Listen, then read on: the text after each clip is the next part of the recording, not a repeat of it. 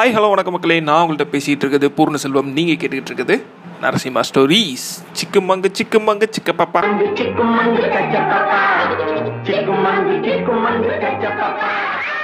எல்லாருக்கும் வணக்கம். இன்றைக்கி நான் ஒரு சிம்பிளாக ஒரு குட்டி ஷார்ட் ஸ்டோரி மட்டும் உங்கள்கிட்ட ஷேர் பண்ணிட்டு போகலாம் அப்படின்னு ஒரு ஆசைப்பட்றேன். ஸோ பொதுவாக நம்ம வாட்ஸ்அப்பில் கேட்குற மாதிரி ஒரு ஷார்ட் ஸ்டோரி தான் இது. பட் உங்களோட அதிகமான டைமை எடுக்காமல் ஒரு குட்டியாக டூ மினிட்ஸ் மேகி மாதிரி முடிச்சுட்டு போயிடலாம். ஸோ டாபிக் என்ன அப்படின்னு பார்த்தீங்கன்னா அமைதி சைலன்ஸ் ஸோ நம்மள நிறைய பேருக்கு தேவைப்படுற ஒரு முக்கியமான ஒரு விஷயம் அப்படின்னு பார்த்தீங்கன்னா அது கண்டிப்பாக வந்து அமைதி தான். ஸோ மறக்காமல் கடைசி வரைக்கும் கேளுங்க. இதுக்கு முன்னாடி நம்ம பண்ண நிறைய பாட்காஸ்ட்லாம் நீங்கள் கேட்கல அப்படின்னா நம்மளோட சேனல் நீங்கள் போய் சப்ஸ்கிரைப் பண்ணிக்கலாம் நீங்கள் சப்ஸ்கிரைப் பண்ணால் மட்டும்தான் அந்த வீடியோஸ்லாம் உங்களுக்கு நோட்டிஃபிகேஷன்ஸாக காட்டும். ஸோ இன்றைக்கான டாப்பிக்கில் நம்ம போயிடலாமா?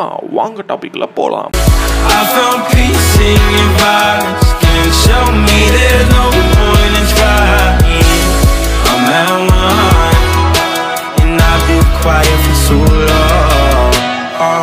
Story சொல்கிறதுக்கு முன்னாடி மேபி இந்த சில பேருக்கு இந்த ஸ்டோரி வந்து முன்னாடியே தெரிஞ்சிருக்கலாம். தெரியாதவங்களுக்கு இது ஒரு சின்ன லெசனாக இருக்கும் இல்லையா? ஸோ அதனால தான் இந்த ஸ்டோரி வந்து ஷேர் பண்ணோம் அப்படின்னு ஆசைப்பட்டேன். ஸோ ஸ்டோரிக்குள்ள போயிடலாமா அதாவது பார்த்தீங்கன்னா ஒரு சின்ன பக்தர் வந்து கோயிலுக்குள்ள என்ட்ரா வராப்புல என்ட்ரா வரும்போது அவர் கையில் ஒரு கூடை வச்சிருக்கிறாரு. அந்த கூடையில் வந்து மூணு பொருட்கள் வச்சிருக்கிறாரு. தேங்காய் அப்புறம் வந்து வாழைப்பழம் கற்பூரம்.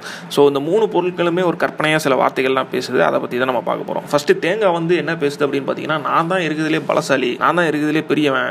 ஸோ என்னை வந்து யாருமே எதுவுமே பண்ண முடியாது அப்படிங்கிற மாதிரி தேங்காய் வந்து ஒரு கொஞ்சம் கர்வத்தோடு பேசுது. அதை பார்த்து வாழைப்பழம் என்ன சொல்லுதுன்னா நான் தான் வந்து இருக்கிறதுலே ரொம்ப சின்ன பையன் இருந்தாலும் நான் ரொம்பவே இனிமையானவன். என்னை கண்டாலே எல்லாருக்கும் ரொம்ப பிடிக்கும் அப்படிங்கிற மாதிரி அந்த வாழைப்பழம் சொல்லுது. ஸோ இதெல்லாம் பார்த்துட்டு இருந்த கற்பூரம் வந்து எதுவுமே பேசாமல் கடைசி வரைக்கும் அமைதியாகவே இருந்துச்சான் அந்த பக்தர் வந்து உள்ள அந்த கோயிலுக்குள்ளே போனதுக்கப்புறம் சன்னதிக்குள்ளே போனதுக்கப்புறம் அந்த பக்தர் வந்து அந்த கூடை பூசாரிட்ட கொடுக்குறாரு. கொடுத்ததுக்கப்புறம் அந்த தேங்காவை வந்து உடச்சிட்டாங்களாம். உடச்சோடனே தேங்காய்க்கு என்ன பண்ணுறதுனே தெரில துண்டு துண்டாக விழுந்து கிடக்குது. அது வாழைப்பழம் பார்த்தீங்கன்னா வாழைப்பழத்தை உரிச்சு தோலை வச்சு சாப்பிட்டு போயிட்டாங்களாம். ஸோ கற்பூரம் மட்டும் ரொம்ப அமைதியாக இருந்ததுனால அதை வந்து லைட் பண்ணி அது எரியிற வரைக்கும் கரைஞ்சி நிற்கிற வரைக்கும் அப்படியே நின்று பார்த்துட்டே இருந்தாங்களாம். ஐயோ பார்க்கும்போது வச்சுட்டானே நான் என்ன பண்ணுவேன் ஆத்தா சூடத்தோட சூடு தாங்க முடியல. ஆகையினால அடுத்த வாட்டி உனக்கு தீமிதி அத்தா வேண்டுதல் நிறைவேறணும்னா ஆத்தா தீபத்தை ஆ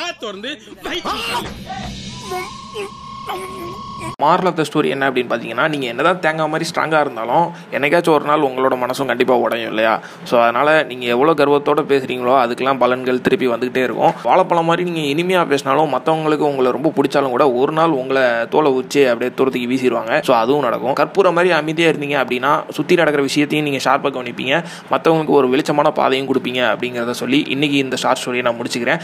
ஸோ இந்த மாதிரி நிறைய ஷார்ட் ஸ்டோரிஸ் அடுத்தடுத்து நான் பண்ணுறதுக்கு ஆசைப்பட்றேன். ஸோ நீங்கள் அதை கேட்கணும் விருப்பப்பட்டீங்கன்னா நம்மளோட சேனலுக்கு கண்டிப்பாக சப்ஸ்கிரைப் பண்ணிடுங்க மணியே மணியின் ஒளியே ஒளிரும் அணி புனைந்த அணியே. சரி ஓகே நாளைக்கு இதை விட ஏதாவது ஃபன்னான ஸ்டோரியோ இல்லை மோட்டிவேஷனல் ஸ்டோரியோ ஷேர் பண்ணுறதுக்கு நான் கண்டிப்பாக வந்துட்டே இருக்கேன் நீங்கள் அது வரைக்கும் இந்த பாட்காஸ்ட் கேட்டு என்ஜாய் பண்ணுங்கள் மற்றவங்களுக்கும் ஷேர் பண்ணுங்கள் அண்டில் தான் உங்ககிட்ட இருந்து விடைபெறுவது நான் உங்கள் பூர்ண செல்வம். நீங்கள் கேட்டுக்கிட்டு இருக்கிறது நரசிம்மா ஸ்டோரிஸ்